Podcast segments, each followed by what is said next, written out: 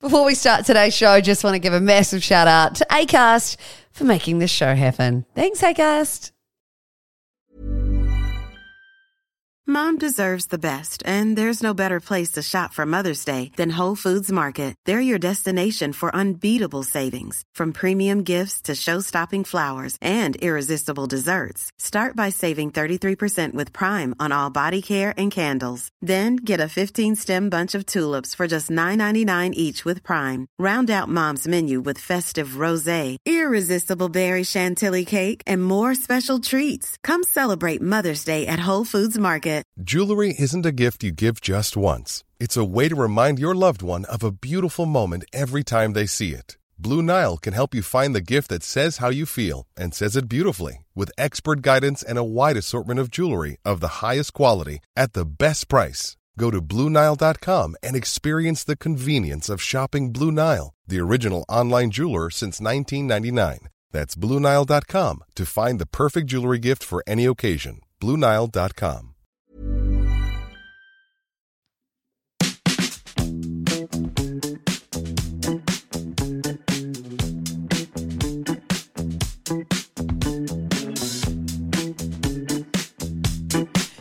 Hello, and welcome to the PJ Podcast. Hope you're having a wonderful day. Thank you for joining me this afternoon, this evening, this morning, whatever time it is, wherever you are. This week, I am so excited. Oh my God, I did it again. I always do it. So excited for my guest. This person we crossed paths briefly when I lived in Melbourne, um, working on the TV show The House of Wellness, but we never really got to know each other. And I thought getting her on the podcast would be a great excuse to actually sit down and have a proper chat. Her name is Sarah Davidson. Um, she has her own podcast called Seize the Yay, and there's something so infectious about her personality. Not in a COVID kind of way, in a very bubbly, you just can't help but feel lifted when you're around her. Lifted or uplifted? You know what I mean? Like, there's just something really charismatic about her. Um, we're going to talk about her journey and how she left her, her, high flying lawyer job back in 2015 and then embarked on a brand new journey, starting a business called Matcha Maiden with her partner. Now, things actually started out really well for them, but there were a number of challenges along the way, as you can imagine, working with your partner. Um, and we dive into a number of things, including the importance of assessing the five people you spend the most time with in your life, why that's so important to get really clear on who you spend the most time with, and redefining failure and embracing it and falling into fail falling into failure. Is that what she said? Falling forward. I think that was it. Anyway, hope you get inspired by Sarah Davidson's episode of the PJ podcast. Thank you so much for joining me. Oh, thank you so much for having me. I miss you so much. We didn't spend that much time on set together, but the times we had were just a ball. They were fleeting. They were too they were too quick and I just felt like every time we sort of crossed paths, I was like, I feel like we get along really well. Same. And, and then we never like, really got the opportunity to let that friendship flourish. Right? I was like, we would be best friends if we were not constrained by other people's time Exactly. It's all their fault. Um, where do we start today? I really wanted to talk about, first of all, the leap that you made. Was it in 2015 where you were in the corporate world and you were a pretty high flying lawyer and then you quit your job? I did. I Yeah, love stories like this.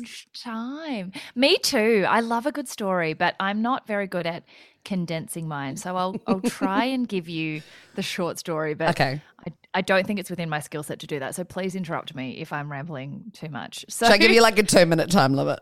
yeah, yeah, good. I No, like just both go. as chatty as each other. So Just tell us your story and we'll go there with you. okay, so yeah, 2015. So the the very beginning of the story uh, was, I guess, starting at the the start of my career. I started as a corporate lawyer, as you mentioned, a very conventional, traditional career path. I'd sort of studied law for seven years before getting into a- an amazing law firm and taking that very commercial pathway. But looking back, I don't, you know, often people will say, well, like, after you, how did you choose law and then how did you choose to leave it? And it's funny that that that's the word that people use. I don't know that it was a choice as much as a process of elimination. Like I was mm-hmm. one of those typical people who finished school. I never hit that sort of clarity of I want to be blah when I grow up. I I've wanted to be everything when I grew up. Like, Yeah. I've, I've been through the cycle, but I never settled on one thing. And I God, there's so much pressure as well when you come out of school and everyone's like, what are you going to do? totally. And like, you're not meant to know at that age, right? No, and and it's pitched as this forever decision. Yes. I think for our parents, perhaps it was. You you were expected to have one or two career paths, but in this day and age, I think the average has gone from nine to twelve Yeah. different jobs. So, I mean, the pressure really is off, and and it. I would worry that you weren't growing if you didn't have a few different pivots. 100%. you know, in the pace of, of this world. But back then, I didn't know that. I'd sort of started out on this very uh, certainty focused career. And yeah, I, I got to year 12. I was very naughty. Uh, I had a very naughty phase, sort of from year nine to year 11, but really settled down. So basically, the way I Were you? is- Were you a badass? Okay, so I started off. This this is a very this is why I, I can't tell a short story. I go off on tangents. So very very beginning to give you some context. I was born in an orphanage in South Korea and adopted into a Caucasian family and grew up in Australia. Both sides were from dairy farms. So in terms of that, we are so lucky to grow up in the luckiest country in the world. I really had that acute sense if it could have been different. So that's sort of the hmm. first I think that's the first background point to why I've always been eager to do everything and not just settle on one thing because I'm I'm like I need to make the most of this. And the other thing is I've always been fascinated by sliding doors moments, so how different things could have been and how you need to make the most of that as well. So all through primary school I was really nerdy, loved academics, but I also tried to do every extracurricular activity ever. And just like, you know, make the most of every talent and opportunity. Like I'm just Yeah. too much, really. and so that continued in high school and and as is kind of not that uncommon, that all that energy turned into rebellion for a little while there because you just have so much energy for exploration and finding out who you mm. are and talking to people and that involves pushing boundaries. So there was a very law abiding goody two shoes younger years, then a very naughty, oh wait, there's boys, there's alcohol, there's parties in, in the middle. Yes. and then towards the end i kind of i realized you know i, I do have some academic abilities and i should use them. I need to choose a career. I ended up at a very academic school and i got a good enough score to to have some options. And not knowing wanted what i wanted to do i sort of went well i hate blood. Um, i'm not good at science and maths. I want to still keep as many doors open as i can. So law was like a default. I thought by the end of uni that might have changed. Same thing. I did very academic subjects in law and very sort of creative subjects in arts and still hadn't figured it out. So got swept up in the momentum of like what everyone else was doing, which was trying to get into a law firm. So I'd I didn't choose law, but I never hated it. It was the best place to start my mm. career. And where and get things got- discipline, do you think? pardon? And get, sorry, Kiwi accent. And get, it's got really thick since I've come Get home. Disciplined. do you think it, yeah, it helped kind of set that discipline for you? Absolutely. Yeah. I think it it teaches you a certain way of thinking. It teaches you to organize your time. It teaches you to build your thoughts in a logical way because everything in law is being persuasive. It's trying Mm. to sort of make the most persuasive argument to convince X or Y that your view is the correct one. That is an in, immeasurably valuable skill. I didn't know that at the time. Yeah. But- wow, I didn't think of it like that. So then naturally when you were to go start a business, you would have had all these tricks up your sleeve Yeah. in terms of persuasiveness. And in a not in a nasty way, but like that would have kind of been your natural inclination. persuasion. but what was interesting about the way that I left is I think a very common story for corporate refugees is I hated my job. I hated working for the man. I was Yeah. always looking for somewhere else to go.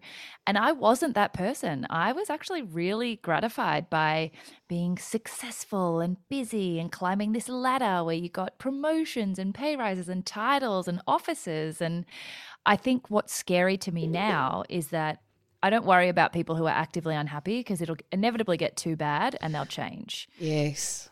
If you're just fine and sort of grateful for what you do have, but so much so that you won't look for what could be better than good, I worry that you could sit in that comfort for Mm. your lifetime and never know anything different. And that that was me. I was like, good job. Like ticks a lot of boxes, so why would I look kind of elsewhere? And it was only because my husband is the opposite of me. He's never had a what he calls a conventional job. He's never had a stable Yeah. job. He's always been a business owner. He had this incredible opportunity to go to Rwanda because he his creative agency had sponsored a project, the proceeds of which went to um, a school there. And I sort of was like, well, it doesn't really line up with what I want to do, but if I wanted to go to the United Nations, maybe this could be an amazing thing to do. So I applied for leave that I didn't have and went away with him. Two things happened. The first was I expected, particularly from my background, that I would see the sort of conditions that this country town in Rwanda lived in and feel incredibly grateful for all the technology and opportunities we have, mm. which of of course is one aspect. The bigger surprise was that I actually saw purer happiness in kids playing with a leaf for like 12 hours and adults breaking into song because they were so happy to see each other than us who had everything but just want more. Yes. So that was like powerful. big, like, ooh, success and happiness aren't the same thing. And the other thing that I brought home was a gut parasite, which was a great, great time for the first like, three kilos. oh and then my the next 15 were like, not fun.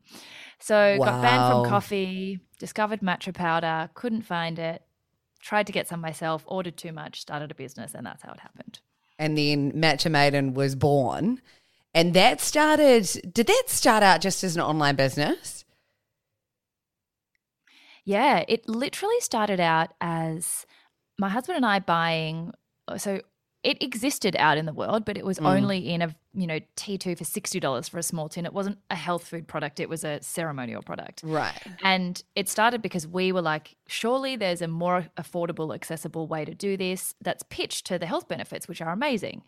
And we ordered some from ourselves from this beautiful tea farm we found that had this kind of middle ground, affordable blend. I spoke a little bit of Japanese, which helped get in the door.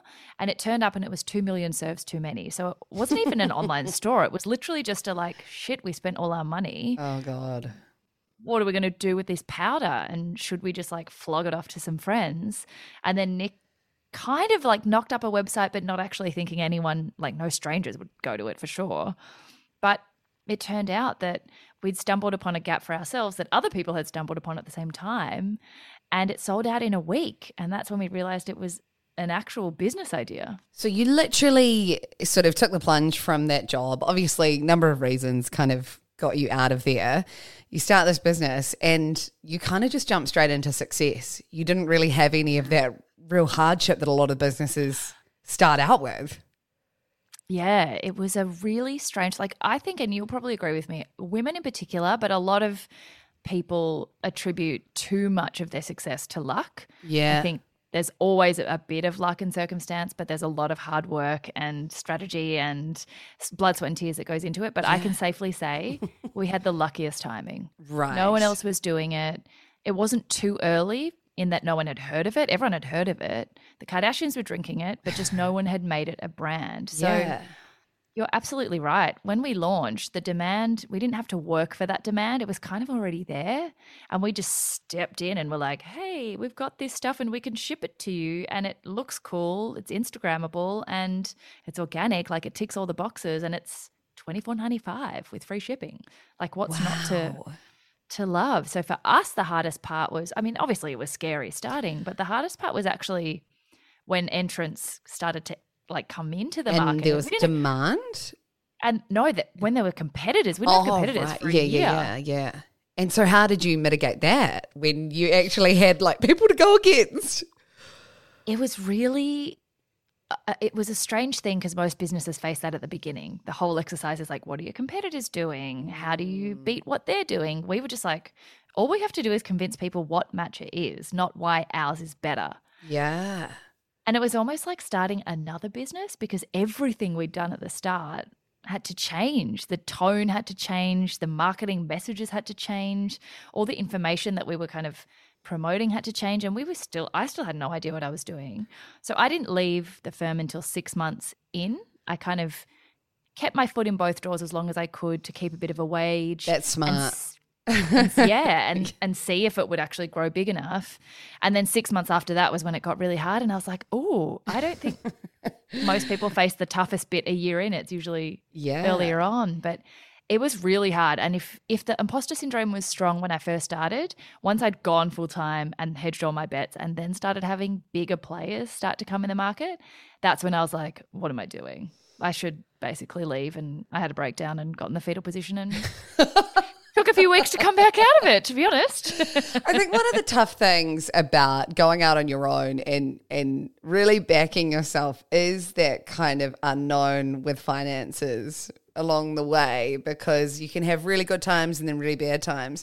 How do you sort of deal with that going through that process and navigating that oh this month might be less than last month because I feel like that is quite a jump when going from, you know, your constant regular salary.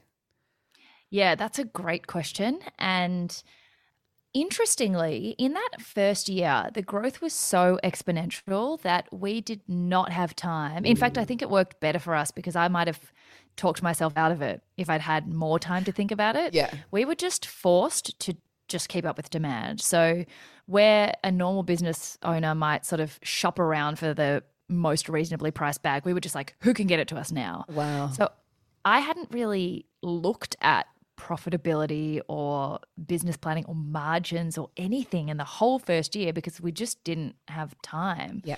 So it really was that sort of after that first year that I was like, oh my gosh, I have to work for this dollar and I actually have to figure out how to make it consistent. And then to pay myself a wage out of that, that took like another three years. Because it And doesn't was- come overnight, eh? And I think when No. people look at other people doing cool things and like they see businesses taking off, often it still takes a while to really kick in for that success financially to for you to see that success, I guess. And so often, you know, there is that really awkward time of working out how much you pay yourself and and all that stuff and all these things you haven't factored in because you've never had to do it before.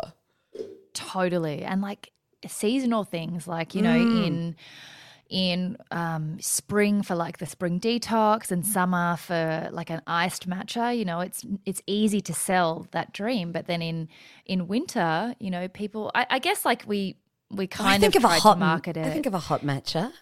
you you do, but we were really trying to steer away from the whole tea Ah, manifestation okay. of matcha to pitch it as a health food, like a smoothie. So suddenly all of our assets didn't work because everything was like mangoes and berries and Oh, little things like that where like sales slow down or sales slow down in January. There's nothing, you know, that kind of thing. Planning around, well, you're not going to have much revenue in January. So what are you going to do about that? But December's big. So how can you preempt that each year and learn from those patterns. And it's mm. funny that you said that because I actually think the times where outwardly it looked like we were smashing it, like we were traveling and celebrities were posting and Yeah. our revenue was really high, our expenses were even higher. And I would say that's when I had the least, personally, had the least money to do stuff with. Interesting.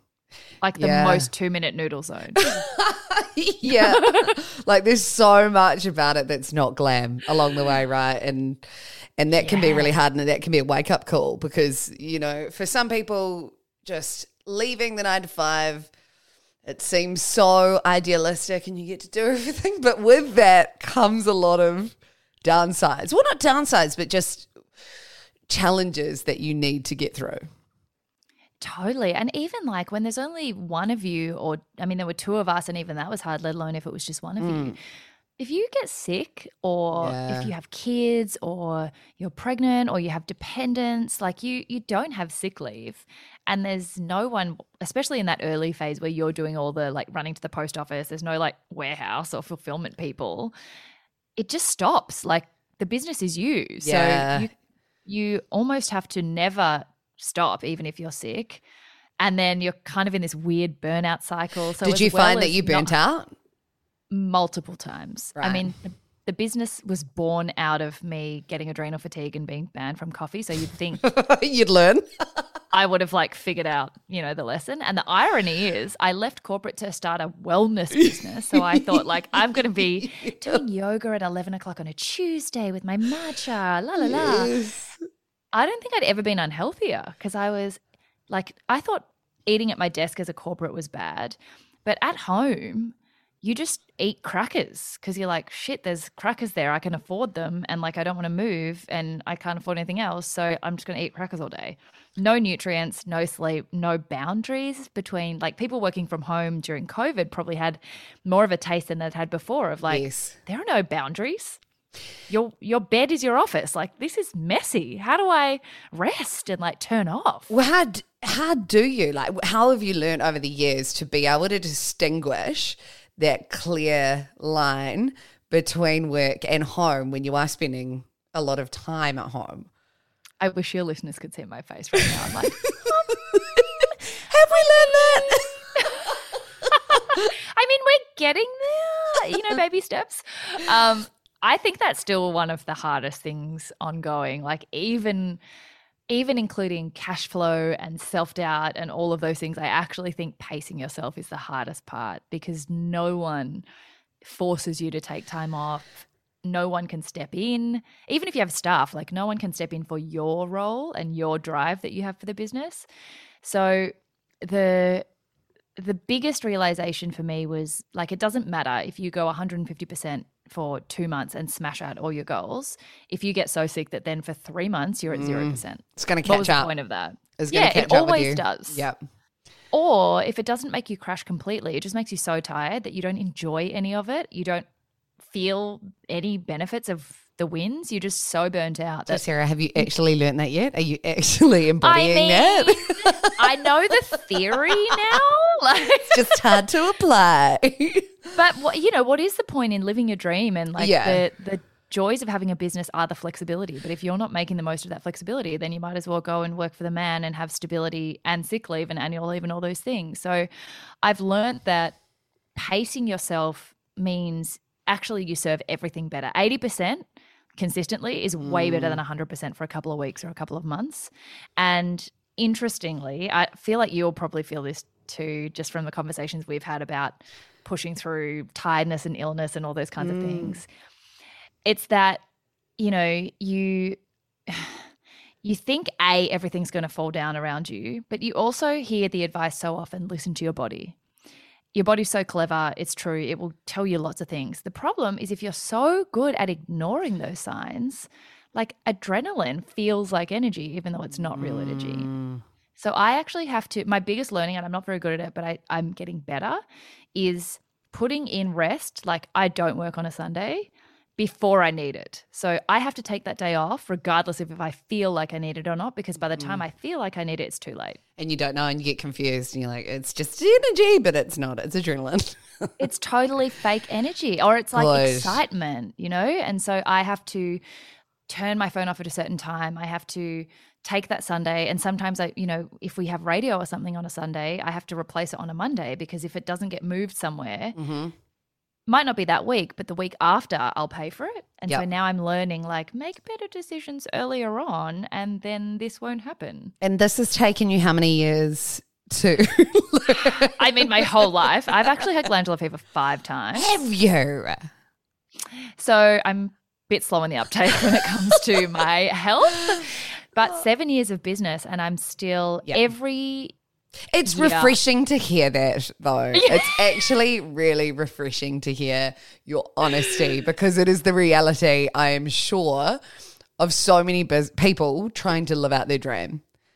Totally. And like what's really hard is there are a couple of scenarios where you say you need work life balance, but if you're a mum of four kids Mm. and you're trying to run a business and you're in lockdown and you're trying to homeschool, like balance is not a word really. No. You can't just go and self care for hours. No. And similarly, at the beginning of a business, it's more demanding. It's like a baby. Like in the first few years, balance looks very different to what you can afford balance to look like four years in. Yeah. So there are times where, and you would know, like in in media, there are times of the year where you're meant to be sleep deprived. There is no other way to get through that time. But then there are times of the year where you can chill out more. You know, Yeah. it's it's up and down. Balance Yeah. doesn't have to be this like l- elusive concept that looks the same all the time. Because people feel constantly like they're failing that that idea of balance. And they're like, but it's just not possible for me. And so I think it needs to be redefined, that word, eh? And like it, that'll look different to every single person. Yeah, and we can all afford to make sacrifices and then regain them and or make up for them later. And all of us have different levels of how we can do that. Like some people can do it month to month. I'm getting much more like week to week. I need to repay the nights that I stay up late or wake up too early. Yeah. In the next couple of days, I need to make that up or it'll last longer. Whereas some people have much longer thresholds. So it all kind of depends. And I think too much of what we do is take advice from people as if that's the rule Yeah. and not listen to whether it actually works for you or not. Yes. Now, you have also done something very unique in the sense that you started a business with your gorgeous hubby. Um, how does that go? And how important are boundaries? So important. Mhm. It goes well now. um, it is at once the best thing and the hardest thing we've ever, ever done. Yeah. I think. And if you can make it work, it is so incredibly rewarding to be working towards the same goals that are together goals. Like it can really be incredible to work with a loved one or a dear friend. But there are also some situations where you've really got to decide is the relationship more important to you or is the business more important to you? Because some people can't get through it and and you wouldn't want to lose the relationship because of it. But you guys are still doing it together? Yeah, so we've sold both the businesses, both Yeah. the ones we had together now. So we've just started to sort of have our own separate careers again. But for six years, we had both. And I would say the first few years were really tough Yeah. because it's not glamorous. it's not glamorous regardless. But on top of that, we had come from such different lives. Like we'd had totally different structures. We worked so separately. We could appreciate each other's worlds without needing to be in them. And it was all kind of nice to have that separate working life. And then our together life was very delineated because it was like when one of us was at work or home, it was really obvious. Mm. Then you go into like, well, everything's work and everything's not work because you're just living at home and working at home. Yeah. So you become housemates who are business partners, oh firstly. so God, you how do you keep the romance? I mean, it took a few years to figure that out. But God, also, then but- the business suffers yeah. too because, like, you fight in a way you would never fight with a third party. Like, if you came to me Yeah. As a business partner and said something and I didn't agree with you, I'd be like, Polly, amazing idea. But I think- Respectfully agree Yeah. to disagree. or like we could tweak it, you know, cute, cute, but like shit sandwich it, you know? Yeah, yeah, yeah, yeah, yeah. Whereas with your partner, you're like, nah, I hate it. It's shit. Yeah. Like it's terrible. Just come back tomorrow with a better. Hey, I'm Ryan Reynolds. At Mint Mobile, we like to do the opposite of what Big Wireless does. They charge you a lot, we charge you a little. So naturally, when they announced they'd be raising their prices due to inflation, we decided to deflate our prices due to not hating you.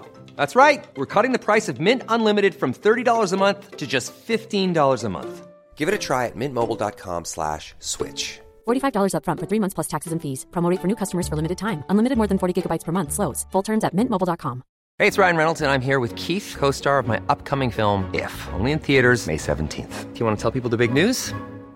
All right, I'll do it. Sign up now and you'll get unlimited for $15 a month in six months of Paramount Plus Essential Plan on us. Mintmobile.com slash switch. Upfront payment of $45 equivalent to $15 per month. Unlimited over 40 gigabytes per month. Face lower speeds. Videos at 480p. Active Mint customers by 531.24 get six months of Paramount Plus Essential Plan. Auto renews after six months. Offer ends May 31st, 2024. Separate Paramount Plus registration required. Terms and conditions apply if rated PG.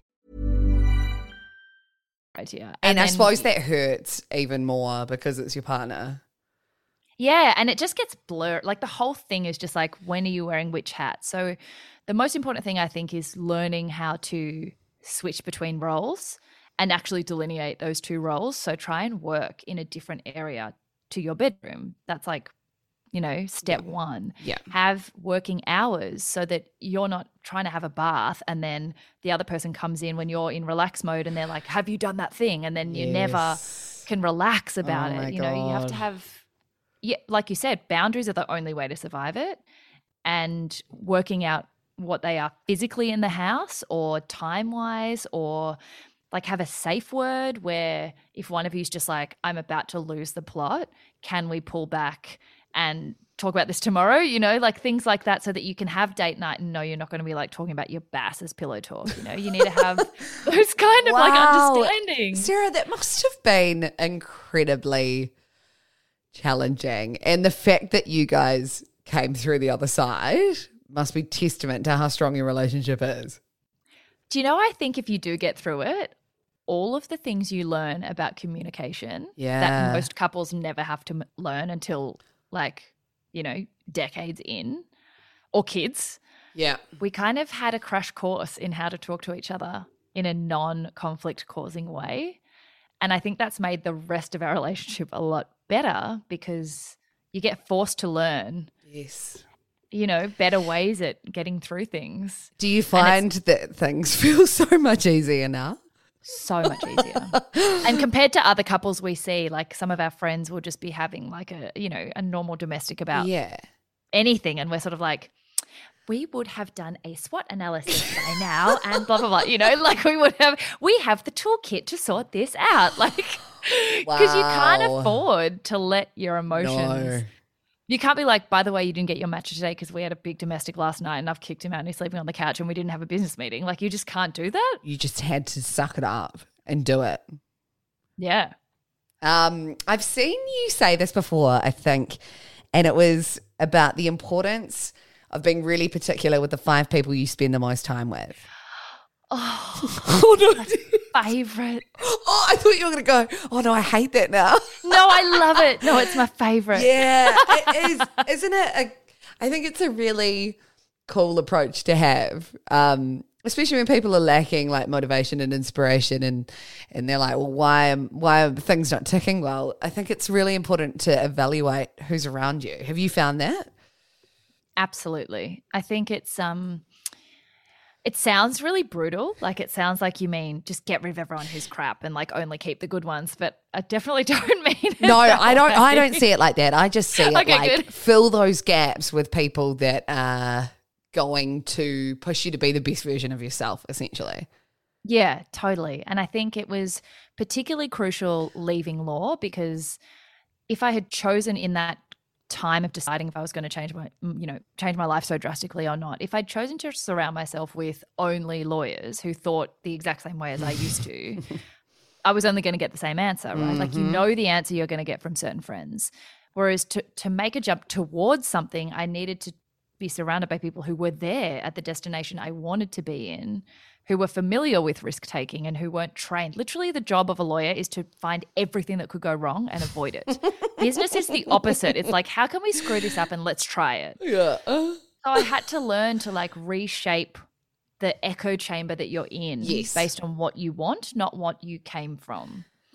And I think that's the same with any stage in your life. And as you get older, like I think one of the things you realize is you go for quantity so much in your 20s. And then in your 30s and 40s, you're just like, quality. I only need a few people. But if they meet all my needs and, you know, they're pushing me forwards, not dragging me backwards, why do you need so many people in your life? You know, we only have so much energy and time. Do you think that can be applicable if the people aren't like literally located in your vicinity? Like, can that still apply if they're online or you're having phone conversations and stuff? Totally. and I think even applying it not just to like the immediate, you know, like for someone in an office, the five people you spend the most time with is your literal team because Yeah, that's how yeah, many yeah, hours you spend. You don't have a choice over that. I think it's like how the people who you spend your chosen time with. And that includes even as broad as the people on your feed. Like if you're surrounding your feed Mm, yes. with stuff that triggers you into comparison or self doubt in career or fitness or eating or whatever it is, like that's not going to further you. So you have to kind of be discerning in all of the Mm. areas where you have exposure to people, basically. That's so so true, and it.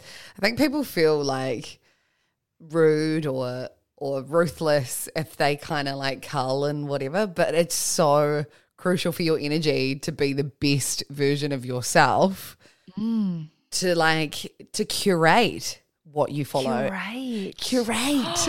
Can I also tell you something that I like always feel really bad saying, but it's also been really game changing. I put Yeah. my book and then I took it out and I put it back in. I took it out like seven times because I was like, I'm I sound so rude and I'm so not like that, but it's necessary at Yeah. some point to realize you can't please everyone.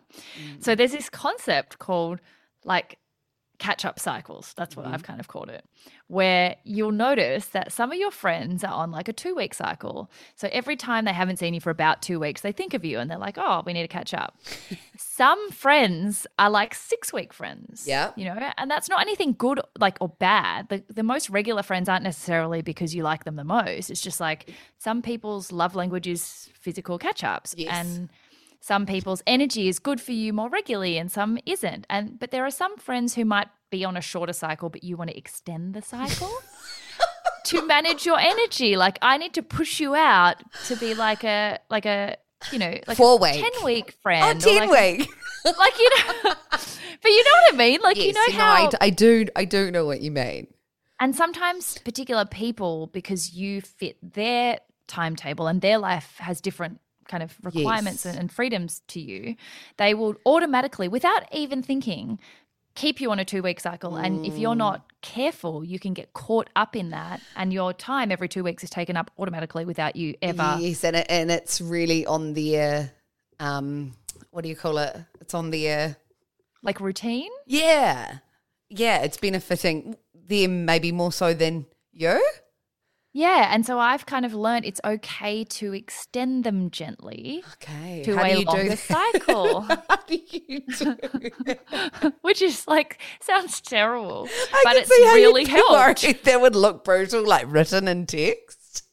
Yeah, I was like, I should write this down. It's basically like push people away.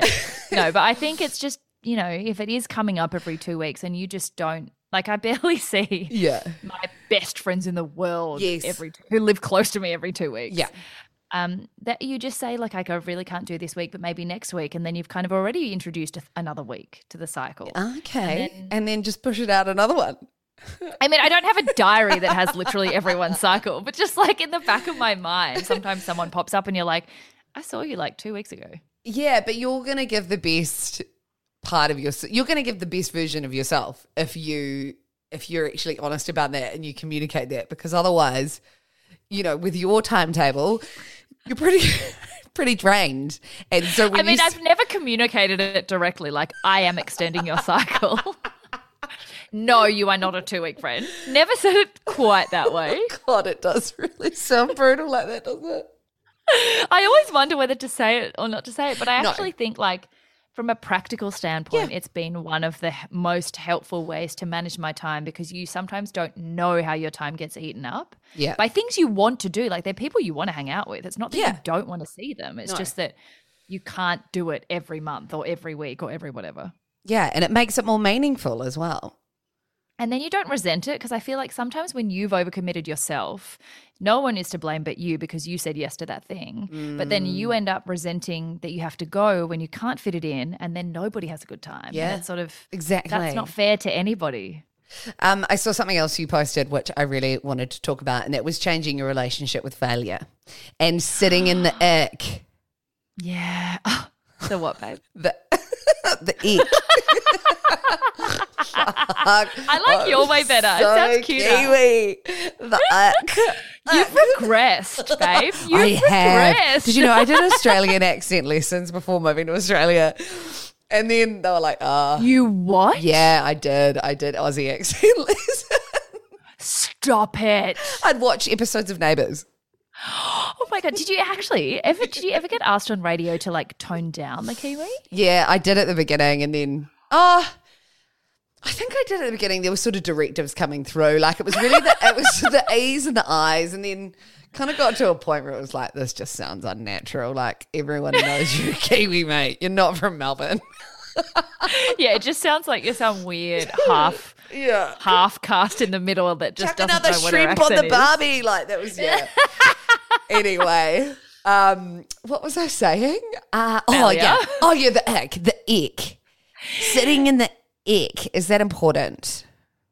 Yes, so much. I actually feel like as a sort of default A type perfectionist, failure is like my nightmare. Like it's something I used to avoid at all costs. And then if I did stumble in any way, I'd think it was like some value on my, you know, my innate value as a person and Yes. I'd never recover from it and blah, blah, blah.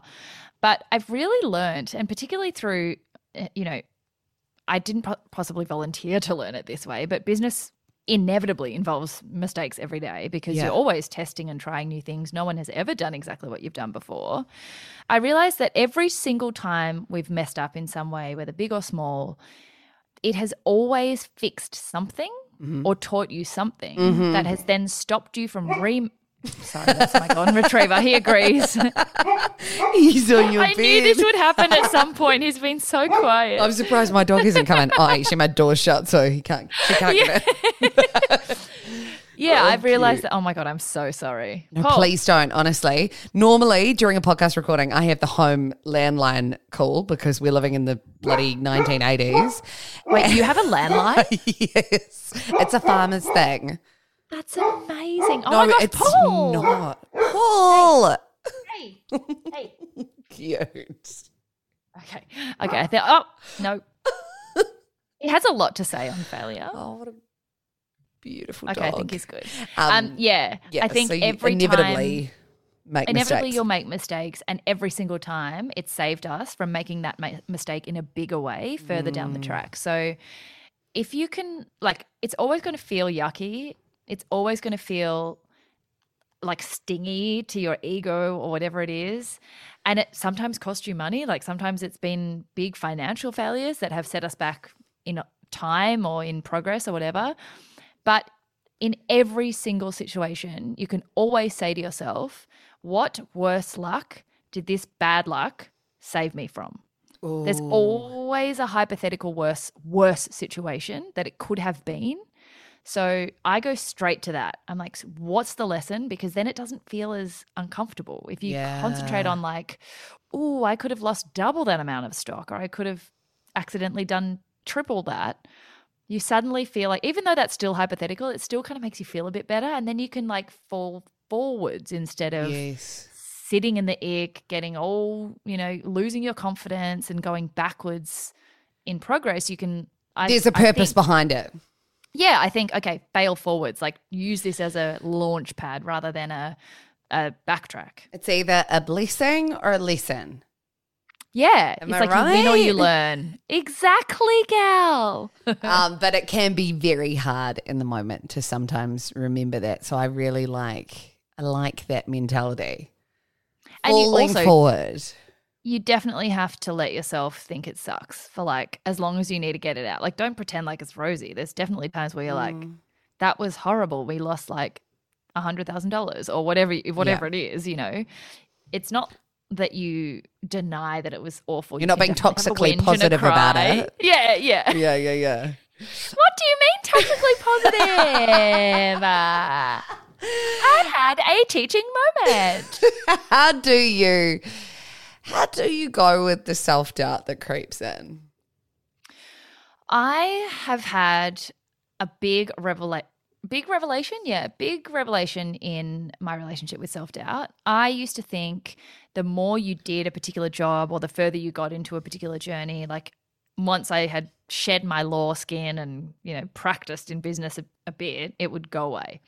And then that didn't happen. And I was like, oh, am I still like shit at business? Like, what's going on? But I realized actually self doubt is a good sign that you're doing something new. Like the minute I turned mm. up at a talk or on TV or for an opportunity and I wasn't a little bit nervous, I'd be like, oh, are you complacent? Like, do you. Are you not invested anymore in doing a good job? Are you stopping challenging yourself to do better each time? So I've stopped kind of hoping that it will disappear and realized through the podcast, and you probably had this too, mm. no one doesn't have it. Like there are no humans who are like, nah, I'm always confident all the time. Most people, all the way up the ladder, still go, but do I deserve to be here? Like, is this a good idea? Yes. It keeps you on your toes. The big difference is before I would think, well, that self doubt is fact. Like, I shouldn't do it because I have no qualifications, therefore I will fail. Instead, I'm like, that's a reflex. It's telling me something, but I don't have to mm. listen to it. Yes. So it's being able to detach from your thoughts and s- sit back and actually observe them and try and decipher the message instead of feeling it all and believing everything that it's telling you. Yeah, and like scientifically, the difference between humans and every other mammal is that ability. It's metacognition. We can think a thought and think about the thought, and other animals can't do that. So I'm like, we actually get given a choice to go. I'm hungry. Am I hungry or am I bored? no I'm other person hungry. can do. No other like you know species yeah, can yeah, do yeah. that. Wow. I I actually really like that um, idea that yeah, you're not being challenged enough if you're not feeling nervous. Well, or like, you know, it is actually a good sign that you are doing something new because my God, like you, I thought that I had shaken a lot of these inadequate feelings that I've had in the past. And I, I, I thought, oh no, you know, I'm 31 now. I'm confident. I, you know, these things that used to bother me don't. And and all of a sudden, it's like I'm being confronted with a whole lot of feelings of insecurity again. And I'm like, hang on, is this a cycle? Like, Yeah. is this a cycle? Where does this come from? I thought, I thought, I thought you you go through it, you achieve something, and then boom. But no, it's like now you've got to go through to this whole other new level, right? It's like you're in a game. It's like you're in a video game, and it's like you've get to the end of level one. Now it's level two, and you got to level like up again. all your points go back to zero, and it's like Right. Jesus. and you feel like you're starting again. But I think that's the beauty of it is that Yeah. if you sought comfort the entire time, you would just stay at level one and Correct. just redo level one over and over again. But then you'd never get to level 12 because you'd just stick in the level God, that one. is the best analogy. I'm really stoked on that. Like the video game analogy, right? Or That else is you- like transformative. Copyright PJ. You 2022. welcome. I don't even like playing video games, but that's that is because you just feel like you're back to the start. But when you remember that you're on a whole different level this time, it makes Mm. you not feel as useless. Totally. and it's sort of like, would you rather sit at, you know, level one forever but be chill? Comfortable. Or would you, yeah, or would you, ra- like, would you rather be um, in the country footy league forever, but, and be totally like, turn up, whatever, like no growth? Or would you rather try and get into the AFL? And like, some people are actually built differently. Some people would love to just, just do the thing they love and be content. That's there are true. different types of people. But if you are like a real self development growth, what are the horizons I can tackle and always grow and learn Oh, things? I think I'm one of them.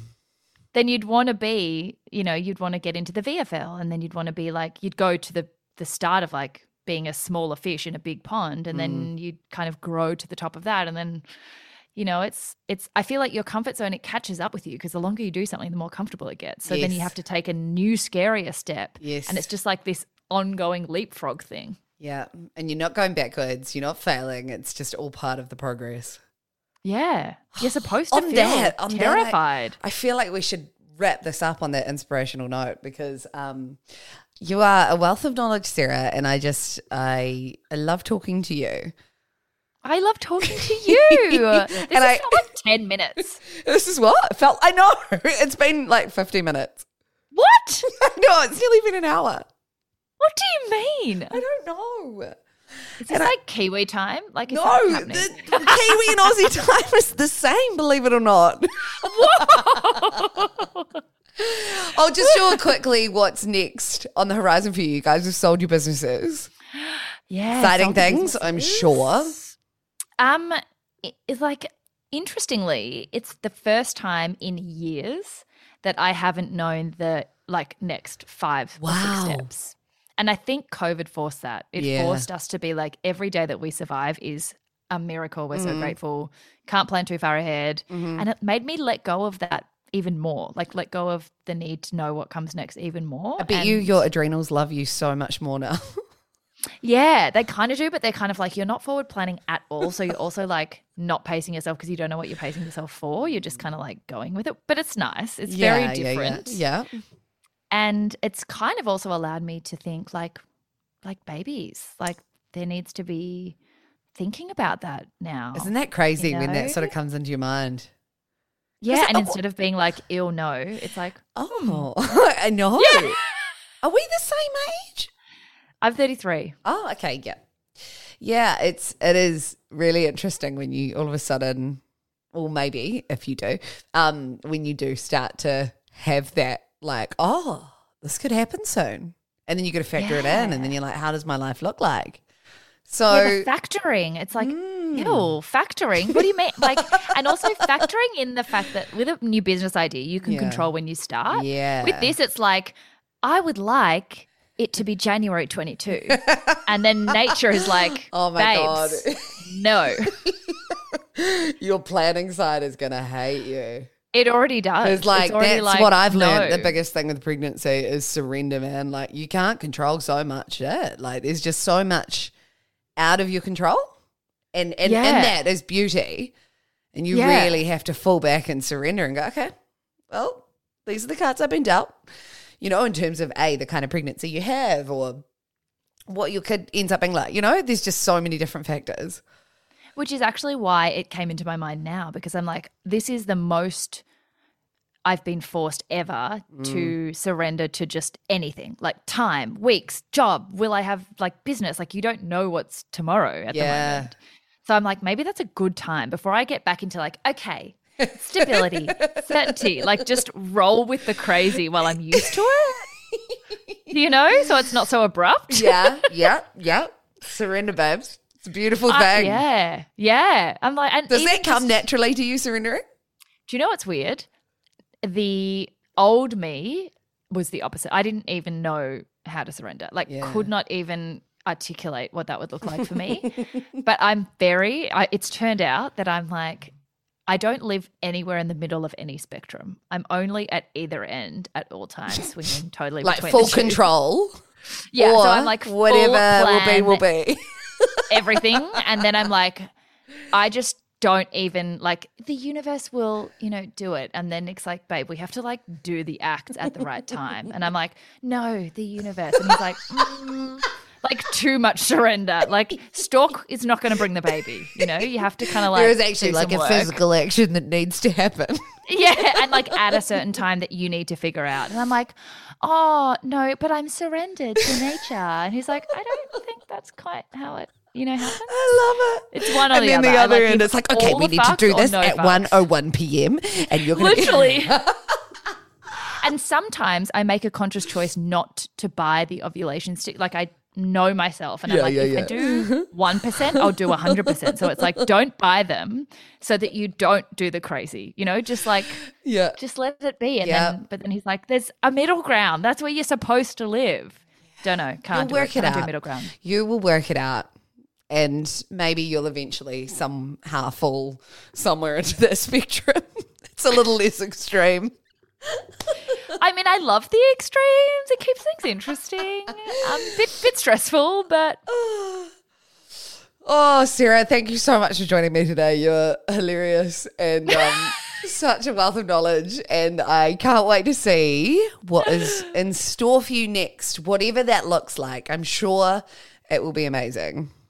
Oh, PJ, thanks so much for having me. This has been delightful. Time has flown. I've been having so much fun. 55. We've like cracked 55 minutes.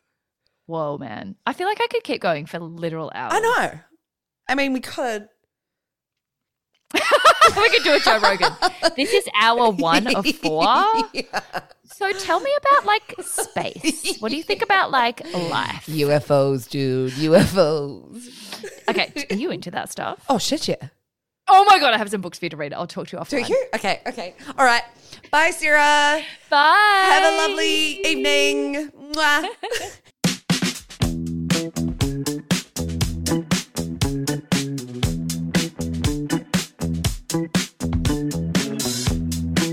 That was my chat with Sarah Davidson. And do you see what I mean? There's just something so infectious about her. And I know you shouldn't say infectious after going through a pandemic for the last couple of years, but infectious in a good way. She's so charismatic and fun and bubbly and intelligent. And you just know that whatever she's going to do next, she's going to do it well. And um, yeah, I really enjoyed that chat. I hope it was as fun to listen to as it was to do. If you don't follow her already, uh, you can do so on Instagram, spoonful underscore of underscore Sarah. You can go see more from her there. Hope you enjoyed the chat. Have a wonderful rest of your week, and I'll be back with a new ep next week.